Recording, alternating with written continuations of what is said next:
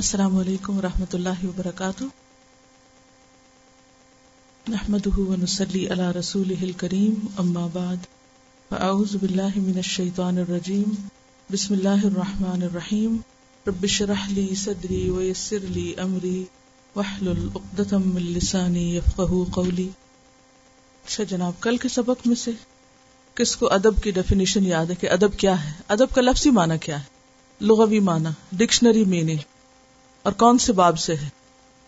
باب کروما سے ہے اور دانش مندی زیرک ہونا عقل مند ہونا اور باب تفیل میں آئے تو مانا ہوتا ہے کسی کو مہذب بنانا، کسی کو ادب سکھانا۔ اسلامی تاریخ جو ہے، اس میں جو خاص طور پر تعلیم کی جو تاریخ ہے، تو اس میں سب سے پہلے جو بچوں کے معلم ہوتے تھے ان کو معلم نہیں کہا جاتا تھا، بلکہ کیا کہتے تھے؟ معدب معدب ہوتا ہے جو ادب سیکھ جائے۔ معدب باب تفیل سے اسم فائل معدب معدب ہوتا ہے وہ شخص جو ادب سکھائے۔ تو بچوں کو سب سے پہلے بچپن میں تعلیم سے زیادہ کس کی ضرورت ہوتی ہے؟ ادب سیکھنے کی۔ اور کس معنی میں ادب کا لفظ استعمال ہوتا ہے؟ کسی قوم یا علاقے کے رہنے والے لوگوں کے زندگی گزارنے کے طور طریقے، اصول، ضابطے، قوانین، قاعدے، کس قسم کے قوانین اور قاعدے؟ کون سے قوانین؟ سوشل لائف سے متعلق، عام روز مرہ زندگی سے متعلق۔ اور ہاں میرا سوال یہ کہ کیا ادب بھی سیکھنے کی چیز ہے؟ خود ہی نہیں آ جاتی۔ دلیل کیا ہے کہ ادب بھی سیکھنے کی چیز ہے؟ امام شافی نے امام مالک اپنے استاد سے صرف علم نہیں، ادب بھی سیکھا۔ کوئی اور دلیل اس سے پہلے کی؟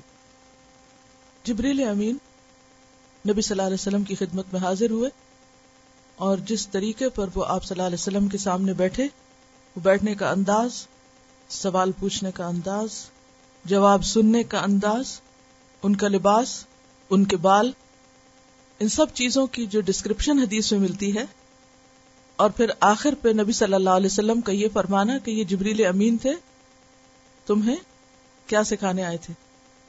دین سکھانے آئے تھے۔ لیکن بنیادی طور پر انہوں نے عملی نمونہ پیش کر کے دکھایا۔ یہ ایک ڈیمونسٹریشن تھی کہ علم کیسے سیکھا جاتا ہے، اور علم کے ساتھ ادب کا کیا مانا ہے۔ گویا دین صرف ایمان، اسلام، احسان جاننے کا نام نہیں، بلکہ اس کے ساتھ ساتھ ان طریقوں کے جاننے کا نام بھی ہے جن سے یہ ساری چیزیں انسان کے اندر راسخ ہوتی ہیں۔ ورنہ چیزیں اندر راسخ نہیں ہوتی، عمل کا حصہ نہیں بنتی۔ با ادب، با نصیب، بے ادب، بے نصیب۔ کوئی اور دلیل؟ نبی صلی اللہ علیہ وسلم کا طریقہ تعلیم صرف تعلیم پر مبنی نہیں تھا، بلکہ اس کا ایک اہم حصہ تزکیہ تھا۔ اور ادب سکھانا تزکیہ کا حصہ ہے۔ چار بار قرآن مجید میں یہ آیت آئی ہے، جس میں تعلیم کا ذکر آتا ہے، تلاوت کلام پاک کا ذکر آتا ہے، اور چاروں دفعہ تزکیہ کا ذکر بھی آتا ہے۔ گویا تزکیہ کے بغیر تعلیم ادھوری ہے۔ اور ادب کا تعلق زندگی کے سب پہلوؤں سے ہے۔ سونے جاگنے سے لے کر مرنے جینے تک۔ ہر چیز میں ہمیں ادب سکھایا گیا۔ یہاں پر خاص طور پر جس ادب کا ذکر ہے، وہ بزرگوں کا ادب ہے، اپنے سے بڑوں کا ادب ہے۔ بڑوں کو کس کس اعتبار سے کیٹیگرائز کیا گیا ہے؟ بڑوں کو تین حصوں میں تقسیم کیا گیا۔ تین قسم کے بڑے ہوتے ہیں۔ نمبر ایک، عمر کے اعتبار سے بڑا ہونا۔ جس کے بارے میں کیا فرمایا؟ شی بتی پرانے پاک میں آتا ہے؟ کہاں؟ کس کے بارے میں؟ زکری علیہ السلام کے بارے میں۔ جب وہ دعا مانگتے ہیں تو کیا کہتے ہیں؟ وشتا الرسو شیبا تو شیبا کہتے ہیں سفید بالوں والا ہونا، بوڑھا ہونا۔ بال کا داڑھی کیوں یا سر کے ہوں؟ بالوں کا سفید ہونا جو ہے، اس کے لیے یہ لفظ آتا ہے شیبا اور اشیب کہتے ہیں سفید سر والا انسان۔ اور اسی طرح شیب کہتے ہیں برف سے ڈھکی ہوئی پہاڑ کی چوٹی، کیونکہ وہ بھی سفید ہوتی ہے تو بڑوں کی کیٹیگری میں سب سے پہلے عمر کے اعتبار سے بڑا ہونا۔ نمبر دو، علم کے اعتبار سے بڑا ہونا۔ اور علم میں بھی سب سے زیادہ کس علم کو یہاں فضیلت دی گئی ہے؟ قرآن کے علم کو۔ اور نمبر تین، کس اعتبار سے بڑا ہونا؟ حکومت یا عہدے کے اعتبار سے۔ اور یہ حدیث بہت جامع حدیث ہے، جس میں بڑوں کی اقسام جامع طور پہ بتا دی گئی ہیں کہ کس کس کا ادب لازم ہے۔ نمبر ایک جو عمر میں بڑا ہو، نمبر دو جو علم میں بڑا ہو، اور نمبر تین جو لوگوں کا منتظم ہو، ان پر حکومت کرنے والا ہو، کسی بھی اعتبار سے۔ جیسے نبی صلی اللہ علیہ وسلم فرمانا کہ جب تم میں سے تین لوگ سفر پر جائیں تو کیا کریں؟ ایک کو اپنا امیر بنا لیں۔ یعنی کسی بھی آرگنائزیشن میں جو بھی اتارٹی ہو۔ اور ہائیسٹ اتارٹی کہاں ہوتی ہے؟ کسی ملک کا حاکم ہونا یا سربراہ ہونا۔ بعض اوقات یہ تینوں چیزیں اکٹھی ہو جاتی ہیں۔ بعض اوقات یہ دو ہوتی ہیں۔ بعض اوقات کوئی ایک ہو سکتی۔ لیکن اگر کوئی ایک بھی ہو تو ہمارے لیے کیا لازم ہے؟ کہ ہم کوئی ایک کوالٹی جس میں ہم سے زیادہ ہو، ہم اس کا ادب کریں۔ اس کے ساتھ اچھی طرح پیش آئیں۔ ایسا کرنے والا بڑے پر احسان نہیں کر رہا ہوتا، دراصل وہ خود اپنی عزت بنا رہا ہوتا ہے۔ کیونکہ بے ادب خود بے عزت ہوتا ہے، بے نصیب ہوتا ہے۔ وہ خیر اور بھلائی جو کسی بڑے سے حاصل کر سکتا ہے۔ وہ حاصل کرنے سے محروم رہتا ہے۔ مثلا، پہلا شخص جو عمر کے اعتبار سے بڑا ہو، وہ ہر اعتبار سے تجربے میں آپ سے زیادہ ہوتا ہے۔ ہاں اس کے پاس علم ہو یا نہ ہو ہاں وہ کوئی حکومت عہدہ رکھتا ہو یا نہ، اس کے پاس تجربہ ہوتا ہے۔ عام طور پہ ہم کہتے ہیں نا، میں نے دھوپ میں سر سفید نہیں کیا۔ اس کا کیا مطلب ہوتا ہے؟ کہ زندگی گزاری ہے، میرا تجربہ ہے، اور یہ بات میں اپنے تجربے سے کہہ رہی ہوں۔ تو جب انسان کسی بڑے کی عزت اور ادب کرتا ہے، تو اس کی زندگی کے تجربات سے فائدہ اٹھاتا ہے۔ اور کسی کے تجربات سے جو اس کی پرسنل لائف کے ہوں یا اس کے کام سے متعلق ہوں، ان میں بڑی حکمت کی باتیں ہوتی بہت کچھ سیکھنے کا ہوتا ہے۔ اس سے محروم نہیں رہنا چاہیے۔ لیکن بڑے اس وقت کھلتے ہیں جب چھوٹے ان کو اہمیت دیتے ہیں۔ ورنہ بڑوں کی خیر اور فیض سے اور برکت سے انسان محروم ہو جاتا ہے۔ دوسری چیز، علم کے اعتبار سے کوئی بھی آپ سے زیادہ جانتا ہو۔ خواہ آپ عمر میں بڑے ہی کیوں نہ ہو اور صاحب علم انسان چھوٹا ہی کیوں نہ ہو۔ آپ نے دیکھا ہوگا بسا اوقات، چھوٹی عمر کے حافظ بڑے بڑے بوڑھے لوگوں کو قرآن سنا رہے ہوتے ہیں، تراویاں پڑھا رہے ہوتے ہیں۔ ایسا ہوتا ہے نا اکثر؟ کیا وجہ اس کو کیوں امام بنا دیتے ہیں اور باقی لوگ جو عمر میں بڑے ہوتے پیچھے کیوں کھڑے ہو جاتے ہیں؟ اس کے علم کی وجہ سے۔ تو جو علم میں بڑا ہو، خواہ عمر میں چھوٹا ہو، خواہ مال میں آپ سے کم ہو، اس کا احترام بھی لازم ہے۔ اس سے کیا فائدہ ہوگا؟ کہ اس کے پاس جو علم کی دولت ہے، اس سے آپ فائدہ اٹھائیں گے۔ مثلا تراوی ہی کا معاملہ دیکھیں۔ آپ خود حافظ نہیں ہیں، آپ خود نہیں پڑھ سکتے۔ آپ خود نہیں وہ کام کر سکتے جو دوسرا آپ کے لیے کرنے جا رہا ہے۔ اور اگر آپ یہ کہہ کے گھر بیٹھ جائیں ہاں تو کیا ہوا؟ کل کا ہی تو لڑکا ہے، اپنا ہی تو بچہ ہے۔ اسے کیا آتا ہے؟ ہم خود ہی پڑھ لیتے ہیں۔ تو وہ لطف جو آپ کسی حافظ سے قرآن سن کر نماز میں اٹھا سکتے ہیں اور جو نیکی کما سکتے ہیں، وہ اکیلے کل اللہ پڑھ کے نہیں کر سکتے۔ تو اگر آپ کسی کو حقیر سمجھیں گے کہ اس کے پاس عمر زیادہ نہیں ہے یا مال زیادہ نہیں ہے تو آپ اس سے فیض نہیں اٹھا سکتے۔ اور اسی طرح اس کے بعد جو باقی علوم ہے قرآن کے بعد حدیث کا علم ہے، اور پھر دنیاوی علوم میں بھی آپ دیکھیے۔ کسی بھی علم کا کوئی ماہر، مثلا اگر کوئی کھانا پکانے کا ہی ماہر ہے، اور وہ عمر میں ہم سے چھوٹا ہے، یا کسی بھی اور حیثیت سے ہم میں سے چھوٹا ہے، تو بھی ہمیں اس موقع پر کیا کرنا چاہیے؟ آجزی اختیار کرنی چاہیے۔ کل جو حدیث آپ نے پڑھی تھی پہلی، وہ کیا تھا کہ علم والوں کے لیے کیا کرو؟ آجزی اختیار کرو۔ خواہ وہ کوئی دنیا کا علم ہی کیوں نہ سیکھنا ہو۔ ابو سعید خدری کی روایت جو تھی کہ رسول اللہ صلی اللہ علیہ وسلم نے فرمایا، علم حاصل کرو اور علم کے لیے متانت اور وقار پیدا کرو۔ جس سے تعلیم حاصل کرو، اس سے خاک ساری برتو یعنی اس سے توازو سے پیش آؤ۔ اب آپ کا معلم کوئی بھی ہو سکتا ہے، ایک دس سال کا بچہ بھی ہو سکتا ہے۔ تو ایسی صورت میں کیا ضروری ہے؟ توازو۔ آجزی۔ کیوں؟ خواہ دین کا علم خواہ دنیا کا کیوں؟ دس سال کے بچے کے آگے بھی سیکھنے کے لیے کیوں آجزی برتو؟ اور آپ کیا کہتی ہیں؟ شاہدہ۔ جی ہاں۔ لینے کے لیے آپ کو ہاتھ نیچے کرنا پڑتا ہے یا نہیں؟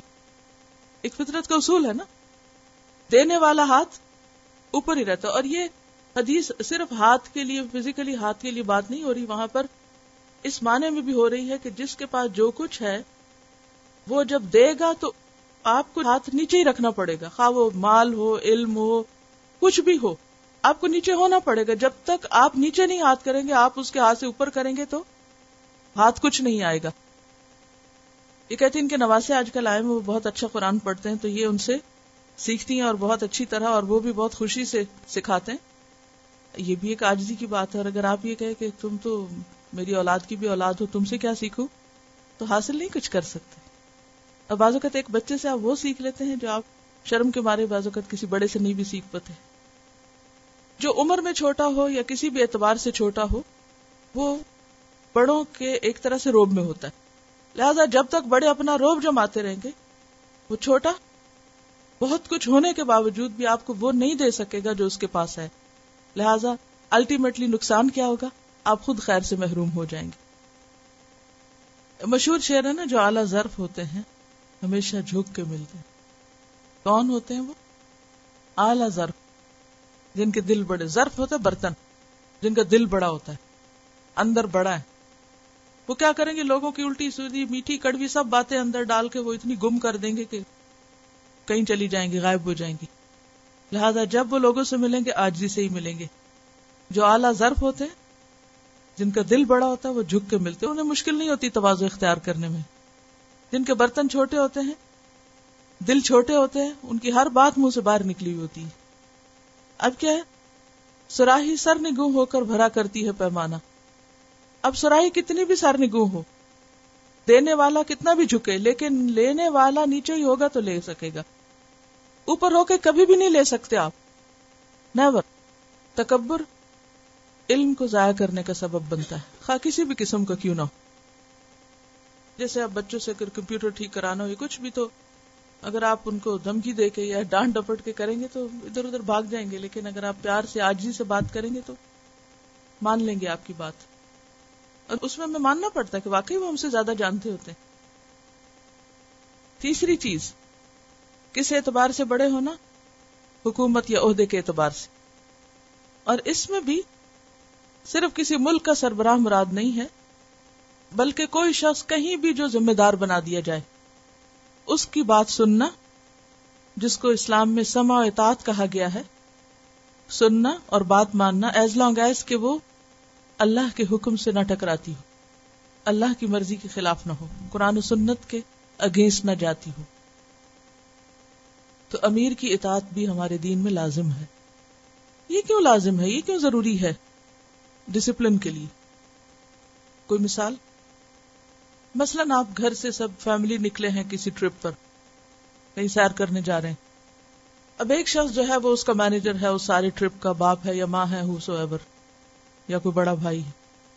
اب وہ آپ کو بتاتے کہ اتنے بجے ہم نکلیں گے۔ اتنے بجے آپ گاڑی میں بیٹھ جائیں۔ یہاں پر ہم جائیں گے، پھر وہاں سے۔ اب وہ جو روٹ طے کرتا ہے، جو بھی بتاتا ہے، سب کے مشورے سے جو چیز طے ہوتی۔ اب جب عمل کا وقت آتا ہے، تو ایک کہے، یہ میں نہیں تمہاری سنتا، دوسرا کہے، مجھے اس وقت نہیں جانا، تیسرا کچھ اور کہے، تو پروگرام کا کیا ہوگا؟ سب کو سبتاج ہو جائے گا۔ اور وہ خوشی کا موقع، ایک مصیبت میں بدل جائے گا۔ خواہ گھر کی دنیا ہو، خواہ کوئی ادارہ ہو، خواہ کوئی کاروبار ہو بزنس ہو، کہیں پر بھی یہ فطرت کا ایک اصول ہے کہ ہر کام کے اندر مختلف طرح کی صلاحیتوں والے لوگ اللہ نے پیدا کیے ہیں اور ہر ایک کو اپنی اپنی جگہ پر ہی کام کرنا ہوتا ہے۔ جب آپ وہ حدیں کراس کرتے ہیں تو کیوس کے سوا کچھ ہاتھ نہیں آتا۔ چلیے، آگے چلے حدیث نمبر ایک سو اٹھاون۔ عن ابن عباس قال قال رسول الله صلى الله عليه وسلم ليس منا من لم يرحم صغيرنا ويؤقر كبيرنا ويأمر بالمعروف وينهى عن المنكر رواه الترمذي كتاب البر والصلة سیدنا ابن عباس رضی اللہ عنہما سے روایت ہے کہ رسول اللہ صلی اللہ علیہ وسلم نے فرمایا، وہ ہم میں سے نہیں جو چھوٹوں پر رحم نہ کرے اور بڑوں کی عزت نہ کرے اور اچھائی کا حکم نہ دے اور برائی سے نہ روکے۔ لفظی وضاحت؟ ان ابن عباس ابن عباس سے روایت ہے۔ قالا کہتے ہیں۔ قالا فرمایا، رسول اللہ رسول اللہ صلی اللہ علیہ وسلم نے لئیسا نہیں ہے منا ہم میں سے یعنی امت میں سے۔ من جو لم نہیں، یرحم، رحم کرتا۔ صغیرنا ہمارے چھوٹے پر۔ اور وہ بھی ہم میں سے نہیں جو وہ یو عقر اس کا تعلق بھی کس سے ہے؟ پچھلے سے ہی، لم یو عقر کبیرنا ہمارے بڑے کی۔ بڑے کی توقیر نہیں کرتا، بڑے کی عزت نہیں کرتا۔ وہ امر اور حکم نہیں دیتا۔ یہاں بھی جزم اسی وجہ سے کہ لم کا عمل اس پر بھی ہو رہا ہے۔ ولم یا امر تھا اصل میں بالمعروف نیکی کا۔ اچھی بات کا حکم نہیں دیتا۔ وہ اور روکتا نہیں انل من کر برائی سے۔ تو اس امت کی ایک امتیازی خصوصیت ہے۔ امت مسلمہ کا اپنا ایک کلچر ہے۔ علامت ہے۔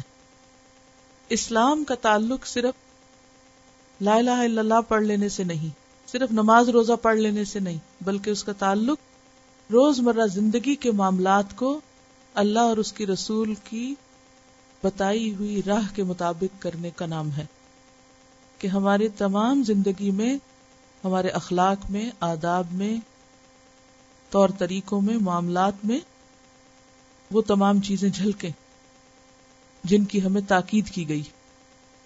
تو آپ نے فرمایا کہ وہ ہم میں سے نہیں جو رحم نہیں کرتا چھوٹے پر۔ اب چھوٹا بھی ہر اعتبار سے۔ اب پچھلی حدیث میں آپ دیکھیے کہ بڑوں کی بات ہوئی اور یہاں پر پہلے چھوٹوں کی بات ہوئی۔ کیونکہ جب کوئی بڑا ہوتا ہے تو ساتھ ہی اس کے پھر چھوٹے بھی ہوتے ہیں۔ اور چھوٹا ہونا بھی کس کس اعتبار سے ہوتا ہے؟ نمبر ایک، عمر کے اعتبار سے۔ نمبر دو، علم کے اعتبار سے۔ اور نمبر تین، عہدے کے اعتبار سے۔ اب بسا اوقات ایسا ہوتا ہے کہ کوئی شخص عمر میں بڑا ہوتا ہے جسے ماں باپ ہی ہوتے ہیں۔ اب بچے بےچارے ان کے ہاتھ میں ہوتے ہیں۔ بعض ماں کو آپ نے دیکھا ہوگا کس بری طرح بچوں کو پیٹ دیتی ہیں، کان کھینچتی ہیں، ڈانٹ ڈپٹ کرتی ہیں، بسا اوقات گالی گلوچ تک بھی کر دیتی یا پھر جیسے جی چاہے معاملہ کرتی جب جی چاہے ڈانٹ دیا، جب جی چاہے کچھ سنا دیا۔ ایسے میں یہ تمام طریقے صرف اس وجہ سے اختیار کرنا کہ اللہ نے کچھ لوگوں کو ہمارے ہاتھ میں دے دیا ہے، اب ہم جو چاہیں ان کے ساتھ کریں، تو یہ درست نہ ہوگا۔ اسی طرح مرد گھر کا سربراہ ہے۔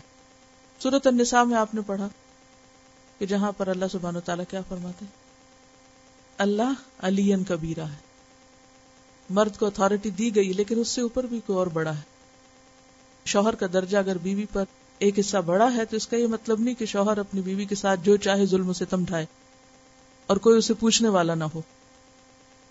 ہر ایک کے لیے کیا رکھا گیا؟ چیک کا نظام رکھا گیا۔ اور کسی بھی شخص کو بے محابہ آزادی نہیں دی گئی کہ جو جس کے ساتھ جیسا چاہے سلوک کرے اور پھر اس کو پوچھا نہ جائے۔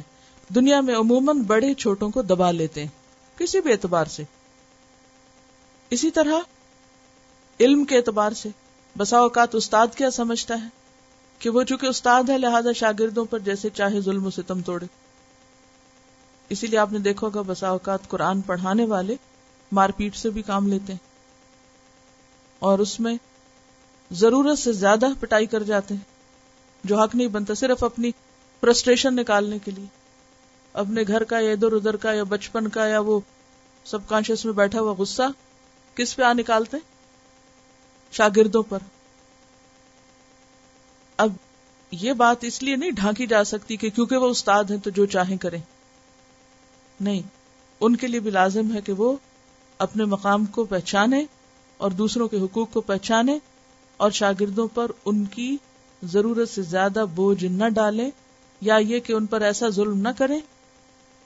ایسی سزا نہ دیں، ایسی تکلیف نہ دیں کہ جو ان کے لیے ناقابل برداشت ہو۔ اسی طرح پھر حکومت، اور حکومت کے اعتبار سے تو بات بہت انڈرسٹوڈ ہے کہ امام ابن تیمیہ کا قول پہلے بھی میں نے آپ کو سنایا تھا۔ کہ کوئی حکومت کفر کے ساتھ تو چل سکتی ہے، لیکن ظلم کے ساتھ نہیں چل سکتی۔ جہاں پر بھی حاکم ظلم کرنے لگے، رعایا کے اوپر سختیاں کرنے لگے، وہ زیادہ دن نہیں چل سکتے۔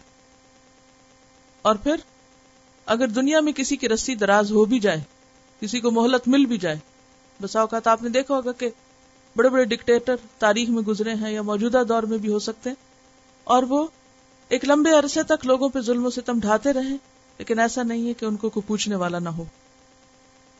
تو سب سے پہلی چیز یہ بتائی گئی کہ یہ ہمارے دین سے تعلق ہی نہیں رکھتی بات، یہ میل ہی نہیں کھاتی کہ کسی کو کوئی اتارٹی ملے، کوئی بڑا درجہ ملے، اور پھر وہ اپنے چھوٹوں پر کیا کرنے لگے؟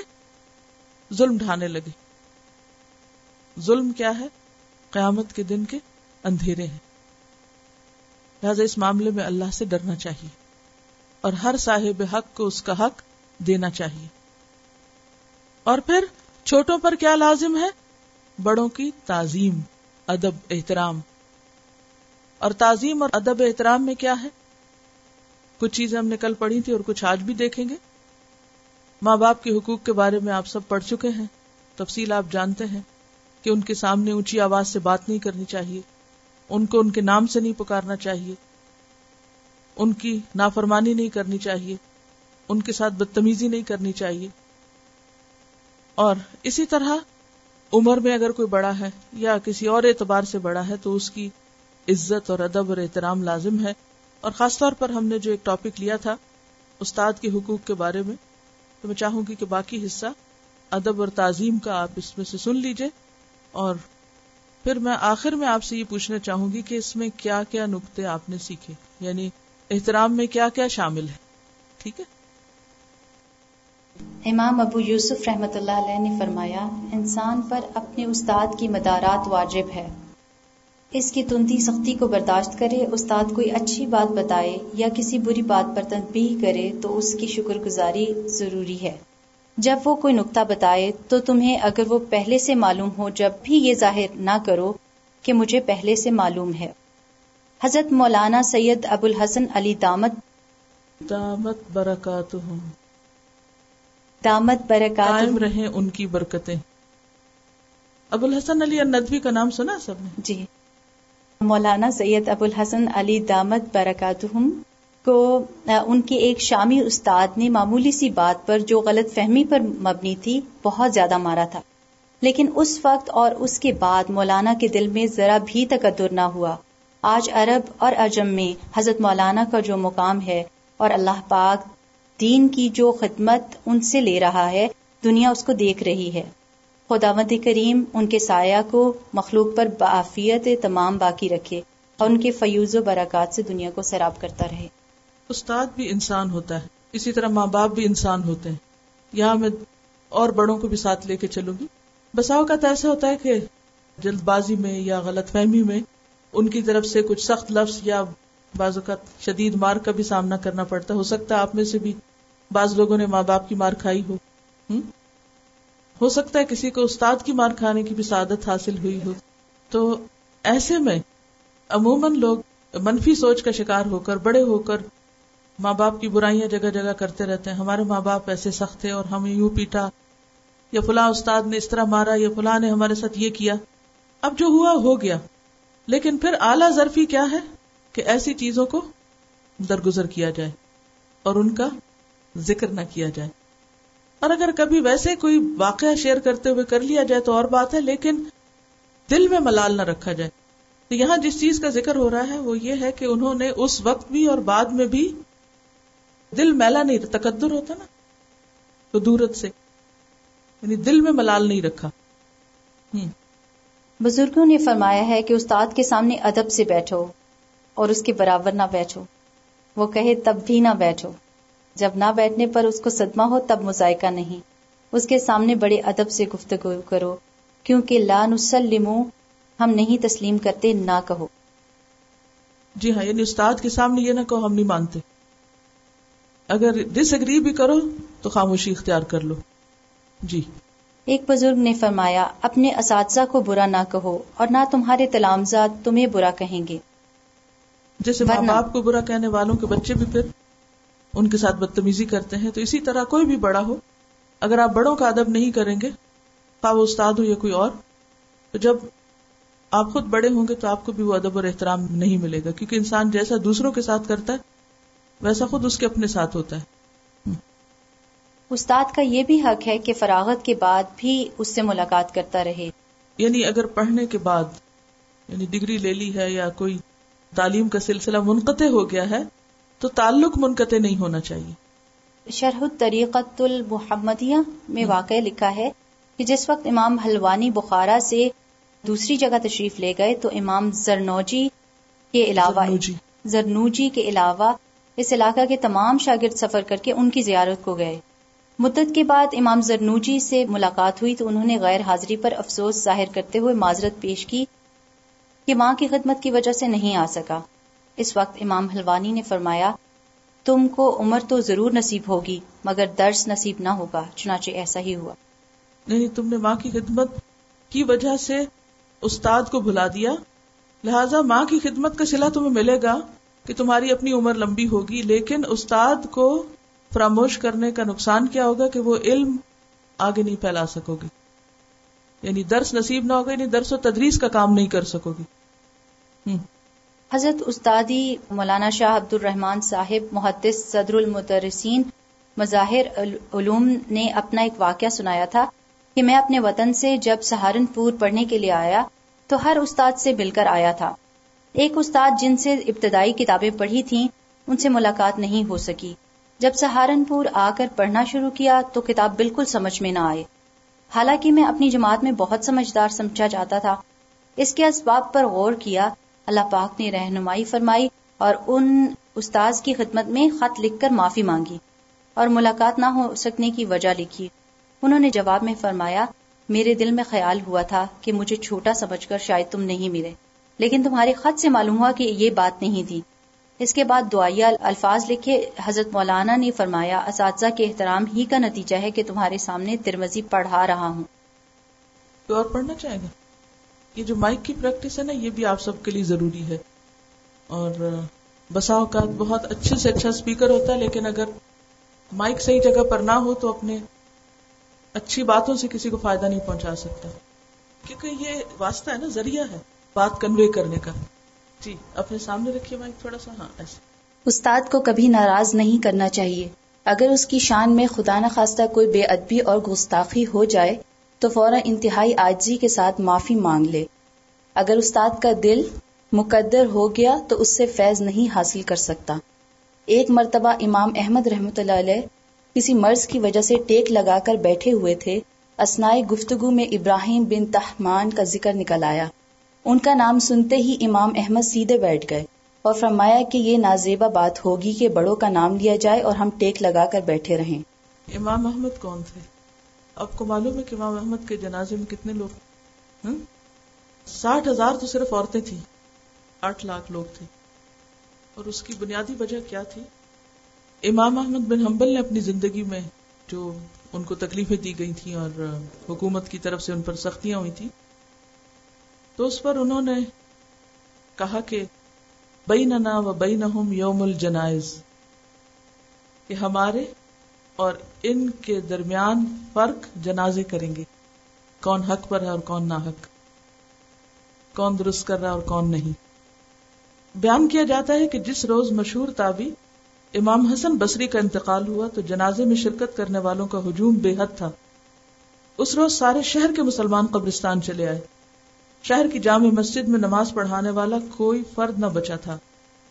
امام احمد بن حنبل کے جنازے میں آٹھ لاکھ مرد اور ساٹھ ہزار عورتیں شریک ہوئی امام ابن تیمیہ کا انتقال قید کی حالت میں دمشق کے قلعے میں ہوا تھا۔ عالم اسلام میں انتقال کی خبر آنن فانن پھیل گئی۔ حتیٰ کہ ساتویں دن چین کی سرحد تک یہ خبر پہنچی اور تمام بڑے بڑے شہروں میں غائبانہ نماز جنازہ ادا کی گئی۔ حالانکہ وہ خود کہاں تھے؟ خود جیل میں تھے۔ انہوں نے اپنی شہرت کے لیے یا اپنا نام روشن کرنے کے لیے کوئی مہم نہیں چلائی ہوئی تھی۔ کون دلوں میں ڈالتا یہ؟ اللہ۔ لیکن کب؟ جب آپ اللہ کے لیے خالص ہوتے۔ طالب علم کے لیے یہ بھی ضروری ہے کہ استاد کی اولاد اور اس کے متعلقین کی بھی تعظیم کرے۔ تعلیم و متعلم میں لکھا ہے کہ صاحب ہدایہ نے آئمہ بخارا میں سے ایک بڑے عالم کا یہ واقعہ بیان کیا کہ ایک دن ایسا ہوا کہ یہ عالم درس میں بیٹھے تھے یکا یک کھڑے ہو گئے۔ دریافت کرنے پر فرمایا کہ میرے استاد کا لڑکا بچوں کے ساتھ کھیل رہا تھا۔ جب کھیلتے ہوئے مسجد کی طرف آیا تو یہ اس کی تعظیم کے لیے کھڑے ہو گئے۔ حضرت استادی مفتی محمود صاحب دامت برکات ہم نے ایک مرتبہ اپنی مجلس میں بیان فرمایا۔ دامت ایک دعائیہ کلمہ ہے۔ یعنی یہ استعمال کیوں کرتے ہیں؟ جیسے جیسے انگریزی میں میں اللہ بلیس یو اور اس طرح کے جو ہر کلچر کے اندر کچھ الفاظ ہوتے ہیں۔ تو عام طور پر یہ لوگ اپنے استادوں کے لیے جو زندہ ہوں ان کے لیے استعمال کرتے ہیں۔ مرحوم کے لیے کیا کرتے ہیں؟ رحمت اللہ علیہ اور جو زندہ ہو دامت برکات ہوں کہ ان کی برکتیں اور بھی باقی رہیں۔ ٹھیک ہے یہ فرق ہے۔ یہ ایک کلچر ہے یہ ایک اسٹائل ہے۔ حضرت استاذی مفتی محمود صاحب دامت برکات نے ایک مرتبہ اپنی مجلس میں بیان فرمایا کہ حضرت شیخ الہند نے حج بیت اللہ کا ارادہ فرمایا۔ تو روانگی سے قبل حضرت مولانا قاسم صاحب کی اہلیہ محترمہ کی خدمت میں حاضر ہو کر دہلیز کے پاس کھڑے ہو کر عرض کیا کہ اما جی اپنی جوتیاں مجھے عنایت فرما دیں۔ چنانچہ ان کی جوتیاں لے کر سر پر رکھ کر دیر تک روتے رہے اور فرمایا کہ میں اپنے استاد کا حق حق کما حقا ادا نہ کر سکا۔ یہ لفظ بہت پڑھنے کو ملتا ہے۔ کما حق۔ حق ٹھیک ہے۔ یہ اردو عبارتوں میں کتابوں میں جو دینی کتابیں ان میں عام طور پر یہ الفاظ یہ ٹرمز آپ کو ملیں گے تو اس لیے پڑھنی آنی چاہیے۔ مانا آنا چاہیے کہ کیا لکھا ہوا عموماً ہم ان کو اگنور کر دیتے ہیں لفظوں کو۔ کما حق ہو کمانا کیا ہوتا ہے؟ جیسا جیسے کرنے کا حق تھا۔ فرمایا کہ میں اپنے استاد کا حق کما حق ہو ادا نہ کر سکا۔ شاید میرا یہ عمل اس کوتاہی کی تلافی کر سکے۔ اب اس میں آپ دیکھیے کہ بعض واقعات ایسی قرآن اور سنت سے نہیں ہے لیکن لوگوں کا اپنا ایک طرز عمل ہے۔ ہر ایک کے محبت کے یا احترام کے اظہار کے لیے اس کی اپنی کچھ فیلنگ یا طریقے یا الفاظ یا کچھ رویے ہو سکتے ہیں۔ ہم اس کو یہ نہیں کر سکتے کہ ہم سب کو یہی کرنا ہے۔ لیکن یہ کہانیاں تاریخ میں آئی ہیں اور صرف یہ بتاتی ہے کہ مختلف لوگوں نے اپنے جذبات کا اظہار کس طرح کیا۔ علامہ شیرانی تحریر فرماتے ہیں کہ طالب علم کی کوتاہی عمل کی سچی علامت یہ ہے کہ ہم اس کو استاد کے سامنے بے ادب پائیں۔ استاد سے بات چیت کرتے ہوئے اپنی نگاہیں نیچی کرتا ہوا استاد کے سامنے اس کی تعظیم نہ کرتا ہو اور اس کی غیر موجودگی میں حرمت و عظمت کا لحاظ نہ کرتا ہو۔ استاد کا انتقال ہو جائے تو اس کے وظیفے یا اس کی قیام گاہ کے لیے کوشش کرتا ہو کہ اس کو مل جائے۔ اور اس کی اولاد سے ان امور میں مقابلہ کرتا ہو اور اپنے کو ان سے زیادہ مستحق سمجھتا ہو۔ استاد کے کلام کو اپنی فہم و ناقص کی وجہ سے یا کسی دوسرے کے کلام سے رد کرتا ہو۔ استاد سے علوم حاصل کر کے اسی سے بحث و مباحثہ کرتا ہو۔ حضرت علی رضی اللہ عنہ فرماتے ہیں کہ میں اس کا غلام ہوں جس نے مجھے ایک حرف سکھایا۔ اگر وہ چاہے تو مجھے بیچ دے اور اگر چاہے تو آزاد کر دے یا غلام رکھے۔ یہ حضرت علی رضی اللہ تعالیٰ عنہ کا کال آپ نے پہلے بھی پڑھا ہوگا، اور بہت مشہور کال ہے۔ یہ بھی ان کے اپنا ایک خیال ہے، اپنے ایک جذبات کا اظہار کرتے ہیں۔ احسان مند ہونے کا ایک رویہ ہے۔ سب سے بڑا حق تو معلم کا ہے جس کی رعایت تمام مسلمانوں پر فرض ہے۔ واقعی وہ شخص جس نے تم کو ایک لفظ سکھایا، اس کا مستحق ہے کہ ہزار درہم اس کے لیے ہدیہ کیے جائیں۔ بلکہ اس کے احسان کے مقابلے میں تو ہزار درہم کی کوئی حیثیت نہیں۔ جو شخص اپنے استاد کی تکلیف کا باعث ہو وہ علم کی برکت سے محروم رہے گا اور برابر کوششوں کے باوجود علم کی دولت سے منتفع نہیں ہو سکتا۔ منتفع۔ کیا ہے؟ منتفع۔ منتفع۔ منتفع۔ کون سا باب ہے؟ مفتعل۔ مفت ٹھیک ہے۔ منتفع نہیں ہو سکتا۔ کیا مانا منتفع۔ یعنی فائدہ نہیں اٹھا سکتا۔ صحیح ٹھیک۔ حضرت علی کے شعر ہیں یہ۔ رأيت أحق الحق حق المعلم۔ رأيت أحق کل حقی میں نے دیکھا یا میں نے پایا حق کا سب سے زیادہ حقدار الحق کی حق میں حق المعلم، معلم کا حق. وہ اوجب ہوں حفظ اعلی کل مسلم. سمجھ آ رہی نا؟ وہ اوجب ہوں حفظ اعلی کل مسلم، جس کی حفاظت ہر ایک پر لازم ہے. لقد حق ایہدا الیہ کرامتن اس کا حق ہے کہ ہدیہ بھیجا جائے، اس کو کرامت یعنی عزت کے ساتھ لتعلیم حرف واحد الف درہمی ایک حرف کی تعلیم پر بھی ہزار درہم یعنی اس کا حق پیسے دے کے ادا نہیں ہو سکتا۔ یعنی بعض لوگ سمجھتے ہیں نا، کیونکہ آج کل تو دور ہی یہ ہے، فیس دو پڑھو اور پھر طالب علم کیا کہتا ہے؟ میں نے پیسے دے دیے ہیں اور مال دے دیا ہے، لہٰذا اس کے عوض علم خرید لیا تو علم بھی تجارت بن چکا ہے۔ وہ ادب اور احترام کا رشتہ ختم ہے اور جیسے اور بزنس ہے، اسی طرح اور استادوں نے بھی اس کو بزنس ہی بنا لیا اصل میں تو۔ تو وہ پھر باقی جو پورا ایک کلچر جو ہے وہ اس سے متاثر ہو گیا۔ ایک اور شعر بھی ہے یہاں۔ ان المعلم والطبیب کلاہما لا ينصحان اذ هما لم يكرما ان المعلم بے شک معلم، والطبیب اور طبیب، ڈاکٹر کلاہما دونوں لا ينصحان خیر خائی نہیں کرتے، ان سے فائدہ نہیں اٹھا سکتے۔ اذا ہما جب وہ دونوں لم یکرما عزت نہیں دیے جاتے۔ یعنی اگر آپ ڈاکٹر کو بھی اس سے ڈھنگ سے بات نہیں کریں گے یا معلم سے، تو کیا ہوگا؟ وہ آپ کو صحیح فیض نہیں پہنچائیں گے۔ ڈاکٹر کی مثال کیسے؟ مثلاً کیا کرے گا؟ کبھی کوئی تجربہ ہوا کسی کو؟ کسی ڈاکٹر کے ساتھ؟ کہ اگر آپ نے بہت جرا کی اس سے، تو کیا کہا اس نے اور کیا کیا؟ واک آؤٹ کہ اگر بحث کرنی ہے، تو پھر جاؤ کہیں اور۔ بس بر لدا کا ان جفا تبھی بہو اس مرض پہ اب صبر کرو، جس کے علاج کے لیے تم نے طبیب سے بے وفائی کی یا اس سے سختی برتی۔ وقنا بجہل کا ان جفا معلمن۔ کیا مانا؟ وقنا قنات کرو۔ بجہل کا اپنی جہالت پر۔ اب جاہل ہی رہو۔ ان جفا اگر تم نے جفا کی معلمن، معلم سے۔ طبیب سے جفا برتنے پر کیا بھگتنا ہوگا؟ بیماری۔ اور استاد سے جہالت برتنے پر جہالت۔ استاد اگر بار بار کسی بات کو کہے تب بھی غور سے سنتا رہے اکتائے نہیں۔ تعلیم المتعلم میں لکھا ہے کتاب کا نام ہے اس کے ریفرنس سے لکھ رہے ہیں۔ کہ جو ایک ہزار مرتبہ سننے کے بعد بھی علم کی وہی عظمت نہ کرے جیسے کہ پہلی بار کی تھی وہ شخص اہل علم میں سے نہیں ہے۔ سبق اور کتاب کا انتخاب خود اپنی رائے سے نہ کرے۔ پہلے زمانے میں طلباء اپنے پڑھنے پڑھانے کا معاملہ استاد پر معلق رکھتے تھے، جس کا نتیجہ تھا کہ وہ اپنے مقاصد میں کامیاب ہوتے تھے۔ اور جب خود انتخاب شروع کر دیا تو علم سے محروم رہنے لگے۔ امام بخاری نے محمد بن حسن سے کتاب السلاد پڑھنی شروع کی تو ان سے محمد بن حسن نے فرمایا، تمہارے لیے علم حدیث کا پڑھنا مناسب ہے؟ کیونکہ تمہارے اندر اس علم سے مناسبت پاتا ہوں۔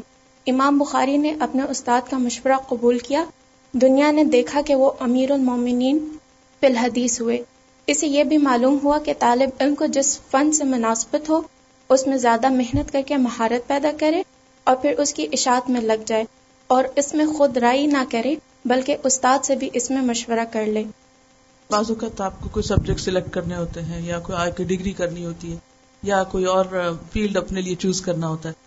تو جس استاد سے آپ نے ایک عرصہ پڑھا ہو، اس سے مشورہ کرنا فائدہ مند ہو سکتا ہے، کیونکہ استاد کو شاگردوں کی مختلف صلاحیتوں کا علم ہوتا ہے کہ اس کو آئندہ کیا کرنا چاہیے۔ جیسے ماں باپ بھی بچوں کو مشورہ دیتے ہیں کہ یہ لائن اختیار کر لو یا یہ کام کر لو، تو اس موقع پر ماں باپ سے بھی زیادہ استاد بہتر سمجھتا ہوتا ہے اور استاد ہی سے مشورہ کرنا چاہیے، کیونکہ ماں باپ تو اپنی خواہشات کے مطابق مشورہ دیتے ہیں۔ بعض اوقات وہ کہتے ہیں ہمارے بچے ڈاکٹر بن جائیں، جبکہ بچوں کے اندر نہ وہ صلاحیت ہوتی ہے اور نہ ہی وہ بننا چاہتے ہیں۔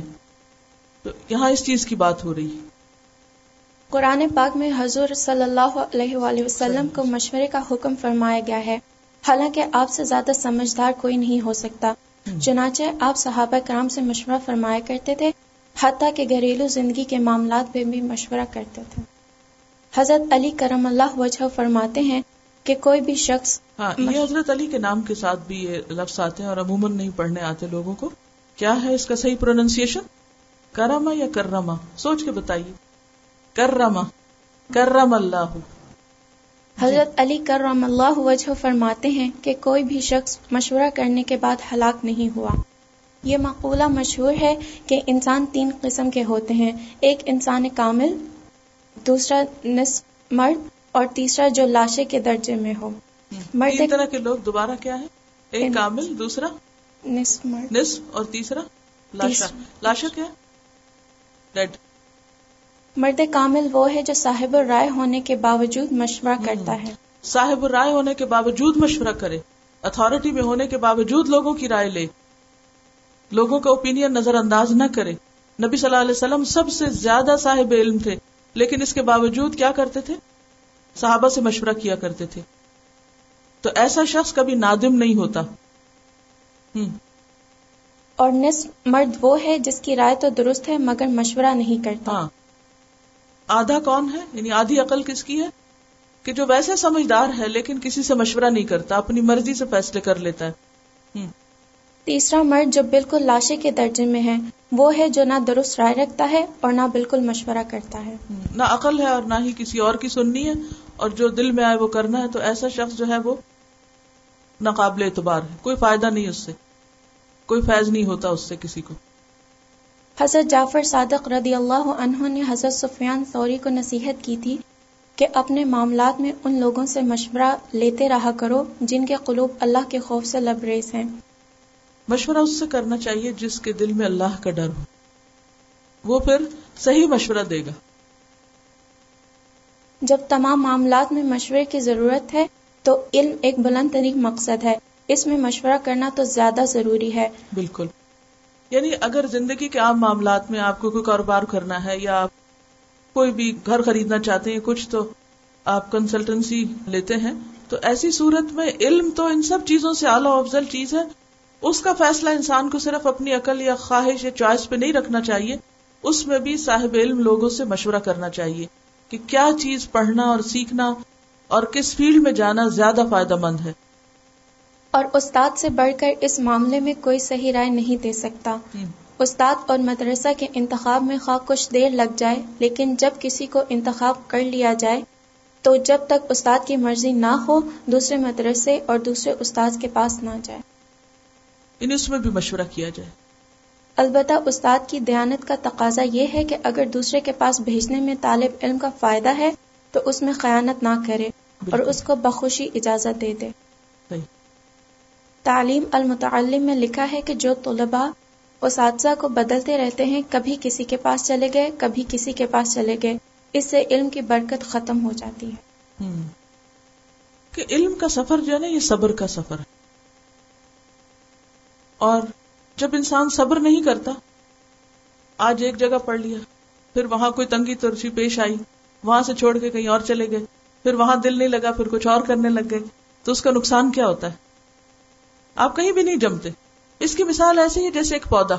اگر ایک پودے کو ایک جگہ لگایا جائے، پھر آپ دیکھیں ہاں یہ تو گرو ہی نہیں کیا ابھی۔ یہاں سے اکھاڑو اس کو۔ کہیں اور لگاؤ۔ وہاں لگایا تو آپ نے کہا اچھا یہاں بھی کوئی فائدہ نہیں چلو، یہاں سے اکھاڑو، کہیں اور لگاؤ۔